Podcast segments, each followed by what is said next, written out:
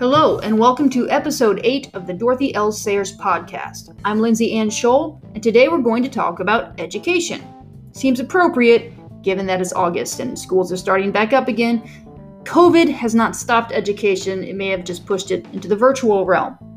In this episode, we learn some observations that Sayers makes about something so weighty as child development. And as I told you, Sayers has something to say about everything, whether you agree with her or not. I also want to use this space to say thank you to my own academic community, Trinity Classical School in Houston, which has been like another family to me. I love them. And they've also taken Sayers' suggestions pretty seriously. So let's get started.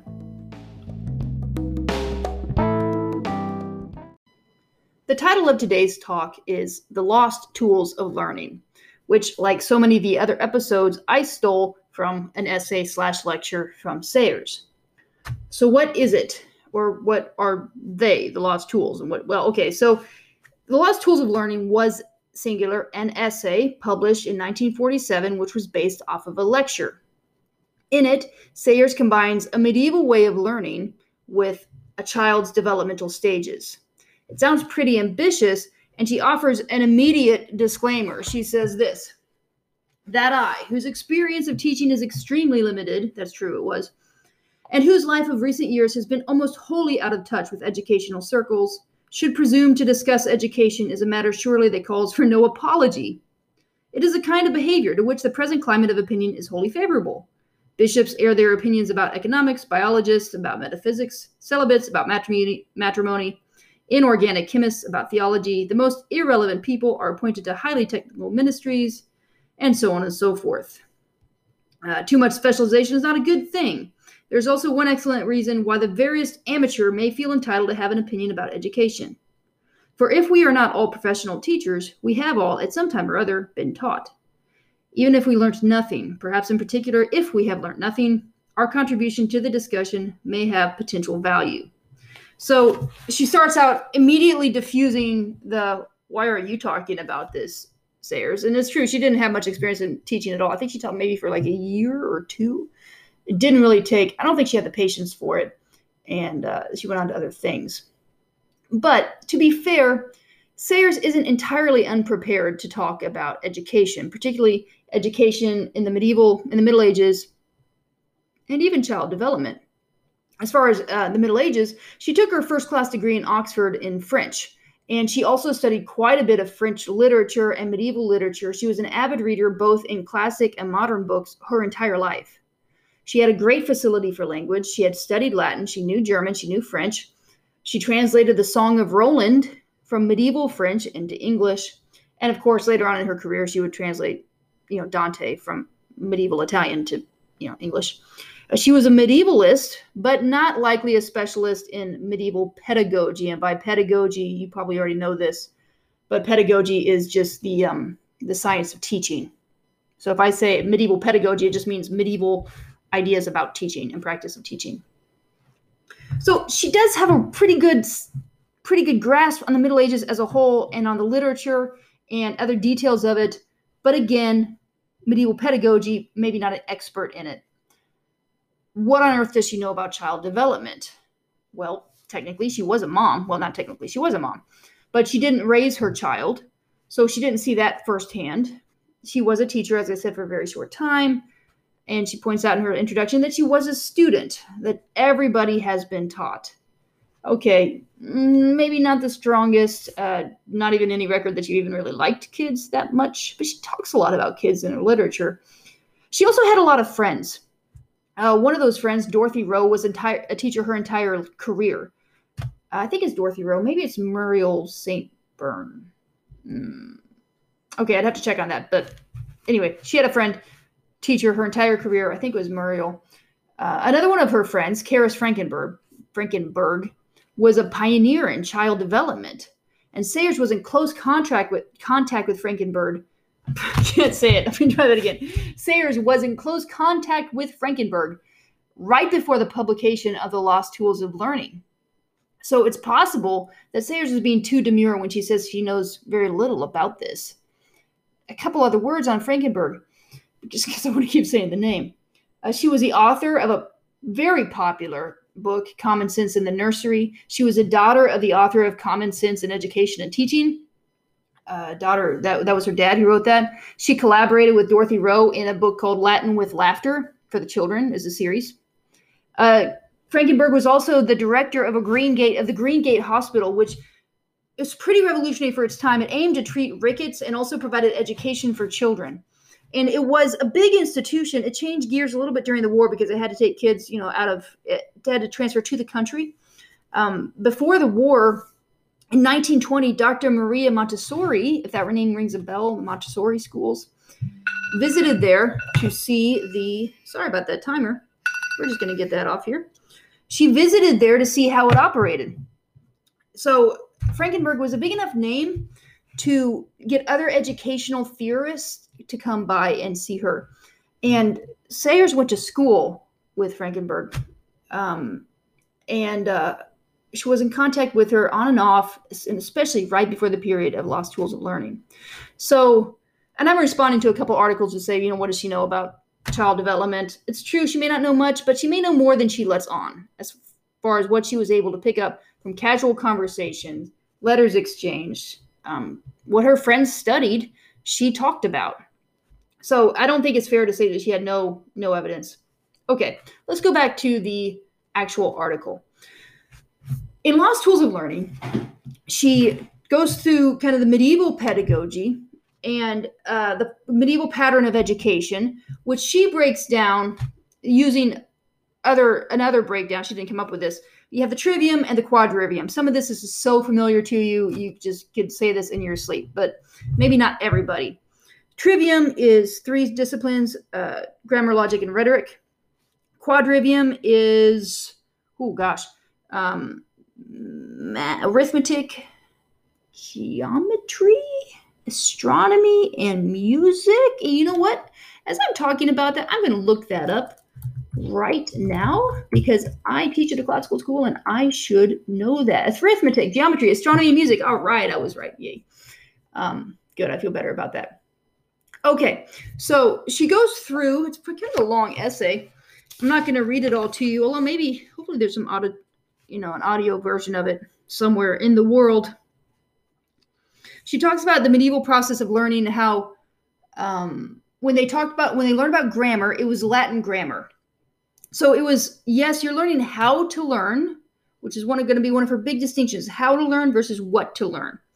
And she ultimately comes down with the thesis that we need to learn how to learn before we learn what to learn. So we end up with subjects first in our modern education. So I might learn about mm, the Roman Empire in first grade, but I don't know how I'm learning that. I just know that I know some dates and I know a little bit about the Roman Empire. And I, she's we're starting with the subjects too early without giving getting the tools of learning the tools that you know it's kind of the whole idea of you know give a man a fish he eats for a day teach a man to fish he eats for a lifetime so that's kind of what she's playing off of although she doesn't actually use that metaphor so children she suggests go through these different stages of learning which are grammar logic and rhetoric and grammar is the accumulation of data I can just say dates. Normans conquered England in 1066. Um, Civil War, U.S. Civil War, 1861 to 1865. You know, it's just data. I don't have to know a thing about the U.S. Civil War to come up with those dates.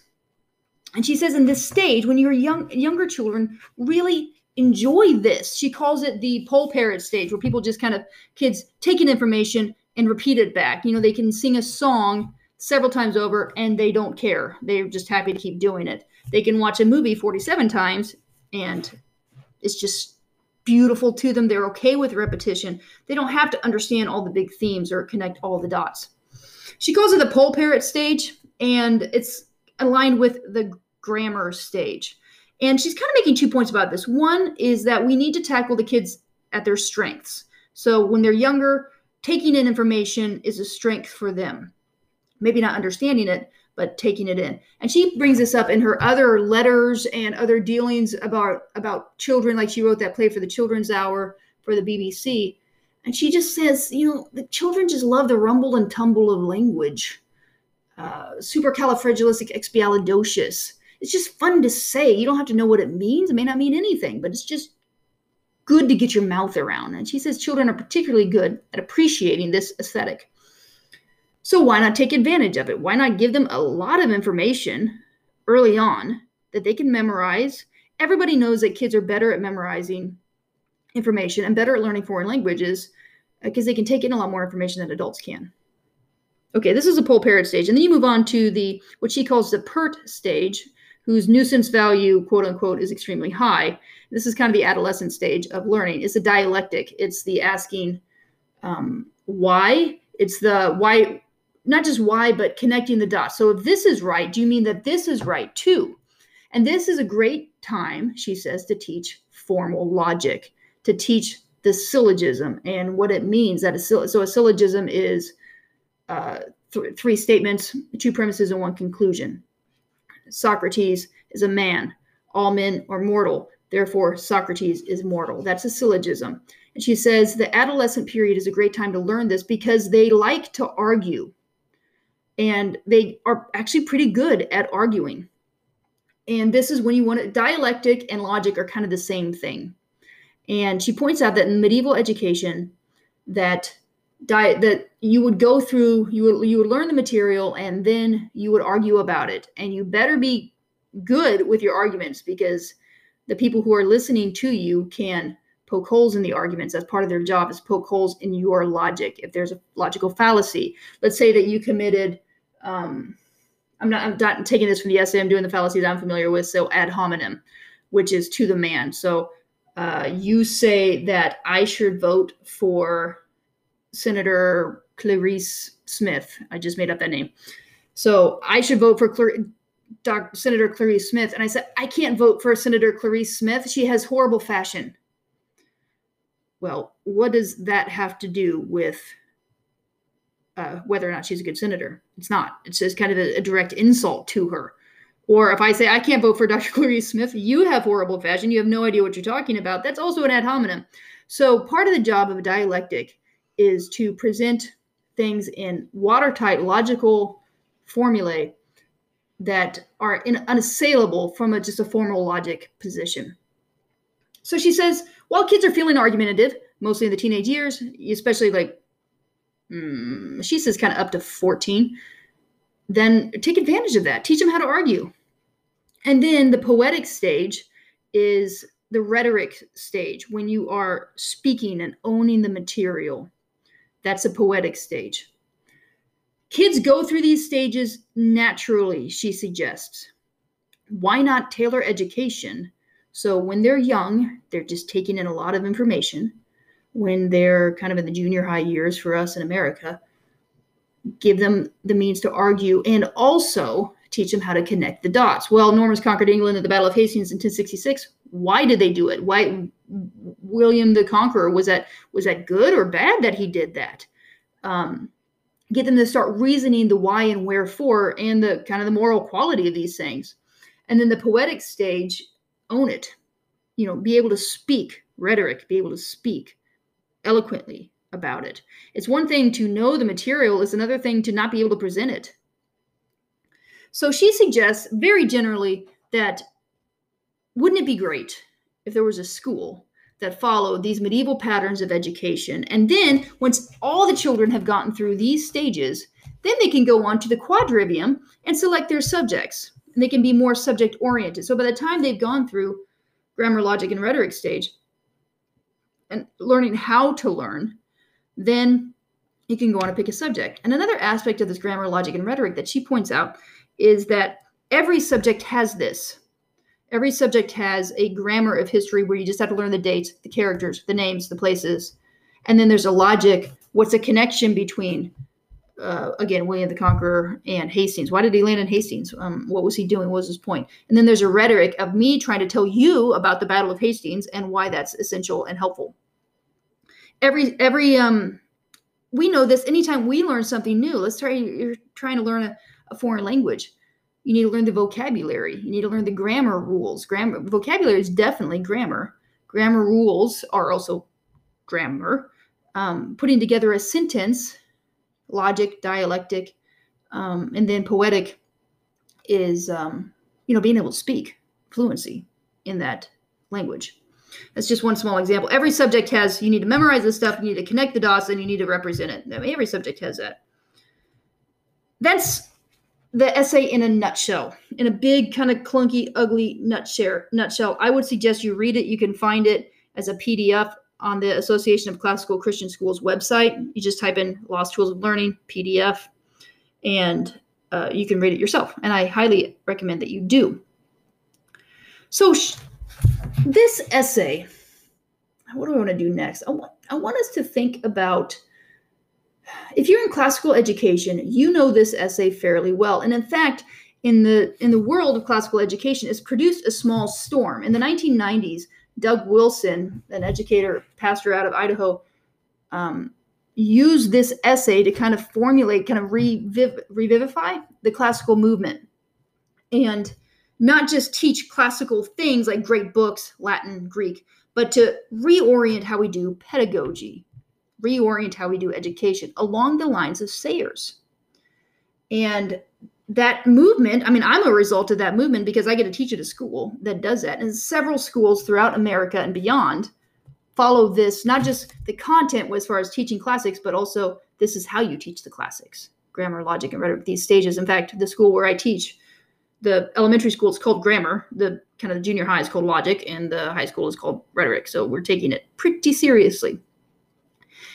But like any great movement or significant movement, it has its detractors and has caused a small storm, I think, you know, fairly recently among classical educators themselves. Uh, let's see, I've got an article in front of me here that's sponsored by or written by, um, posted by CiRCE Institute, which is also Classical Education Institute, August 9th, 2019. Sean Barnett wrote, Dorothy Sayers was wrong the trivium and child development. And he kind of goes through and talks about look, this ed- medieval education was not this simplified. It didn't exactly work this way. They didn't consider that every subject had grammar, logic, and rhetoric. And he's probably right. I don't I don't know all the details of it. I imagine if Sayers put her mind to it, she could probably come up with a decent response. Um, but yes, it is a highly a high simplification of medieval pedagogy. And by the way, the word medieval itself is a simplification because it talks about talking about a period of about a thousand years throughout Europe and beyond. So just a word to use medieval, I mean, it's already we're already on dangerous territory. But so, so it has its detractors, and there are classical schools out there that don't follow. They talk about classic books, they talk about Latin, and they're great schools, but they don't follow the grammar, logic, rhetoric pedagogy of teaching kids or teaching subjects. Another author and another speaker, Chris Schlect, um, he's out of Idaho.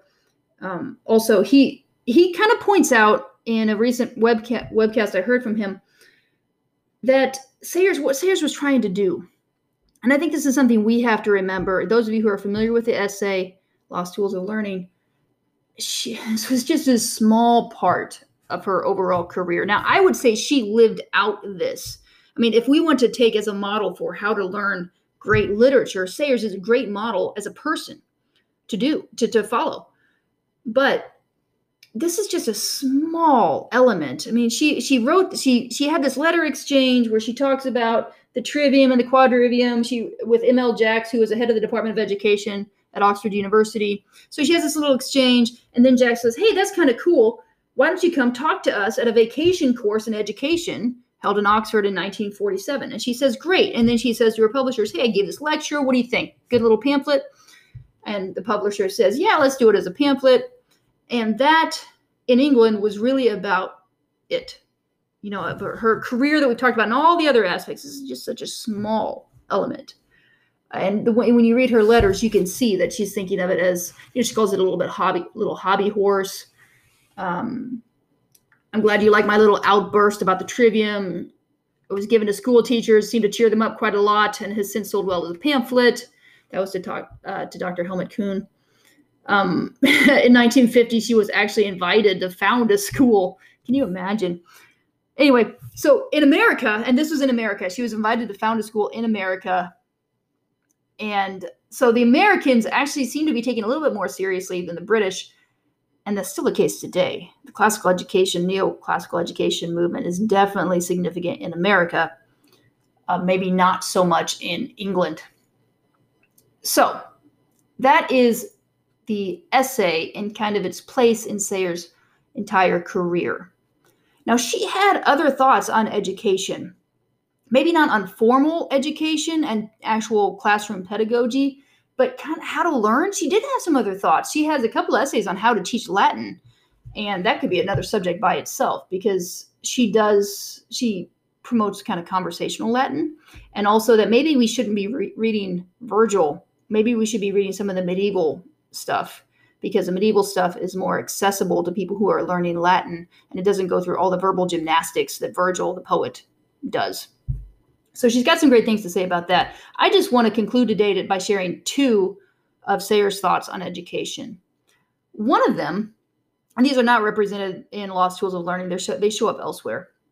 One of them is represented in a letter in from 1945 where the guy from okay i got his name right here just wait for it i've got the bookmark i'm ready to go okay is this my bookmark no i can't find where is it page 138 why did i mark this other thing i'm probably going to regret that okay i'm here i'm really here page 138 of this now where did it go volume 3 i'm looking at volume 3 Am I looking at volume three? No, I'm looking at volume four. Okay, once again, patience is greatly appreciated. Please hold. Here we go. To Dr. or to Mr. John Hadfield of the National Book League, who had asked her to write a list of her favorite books and so it could be published. And she says, No, no, I will not do that. Because what good would it do to publish those unclassified omnium gatherum lists of titles? It can only encourage a habit of randomness and the sentimental cult of the personal touch. Besides, what are one's favorite books? Those that one rereads every time one has influenza, um, those that are uh, press one's critical judgment, those which has found, one has found important late in life. Uh, what do you what do you mean by favorite books? And she says you don't need a bunch of book lists. You don't need what I think is good for children to read. And uh, she says I may merely put the young persons off some masterpiece forever by wishing it on them at an unsuitable moment. What they need to be taught is how to read. You can see the echoes of the lost tools, tools of learning here. How to learn. And then you can figure out what to learn. And how to follow up their reading. Not to skim through lists of other people's choices, all anyhow, but having found an author or a subject which interests them, to pursue that interest till it opens up the whole connected and articulated structure of literature. I've seen this happen several times in myself. I've seen it happen with my husband, John. He developed an interest in Michelangelo a couple years ago, and he just started reading. He realized that Michelangelo wrote poetry, so he got a book of Michelangelo's poetry, started reading it. He wanted to learn more about Michelangelo's life, so he got a biography of Michelangelo. And then he wanted to so, see what other people thought about Michelangelo's life, so he got some scholarly things about Michelangelo's life. And so he followed these steps because he was interested in it.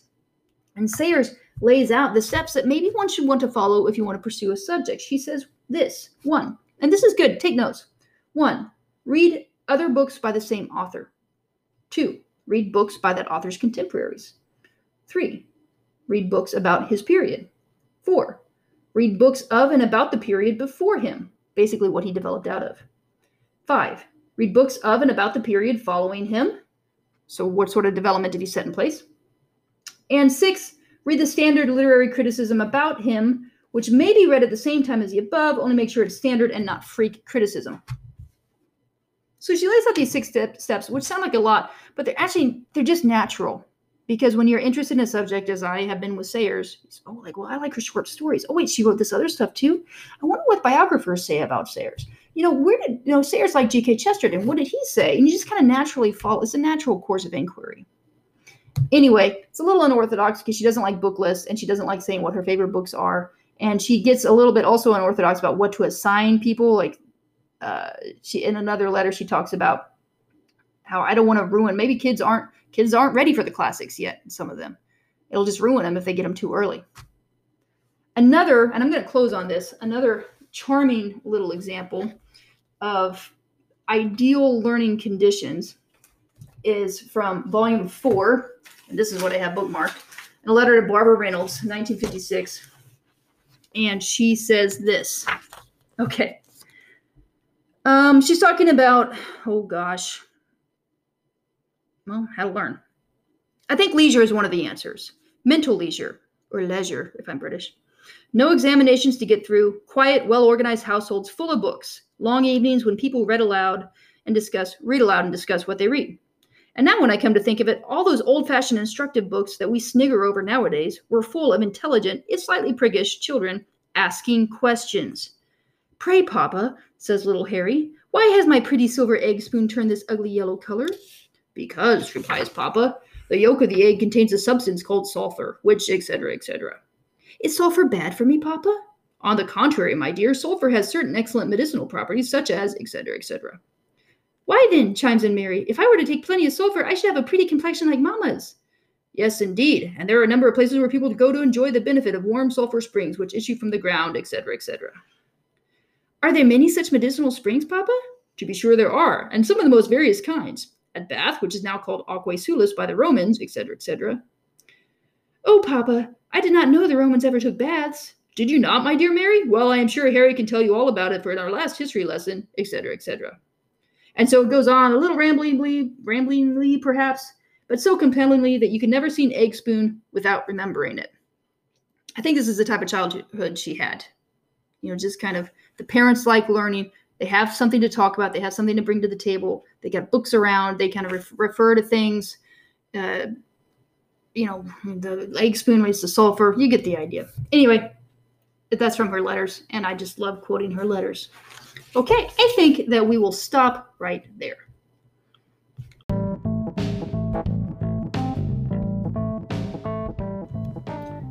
Thank you all for listening to this perspective on education. Feel free to email me your thoughts at Lindsey Anne Scholl, that's Ann with an E, at gmail.com. I'd love to hear your thoughts, particularly if you have some expertise in education or experience in education, which, according to Sayers, we all do.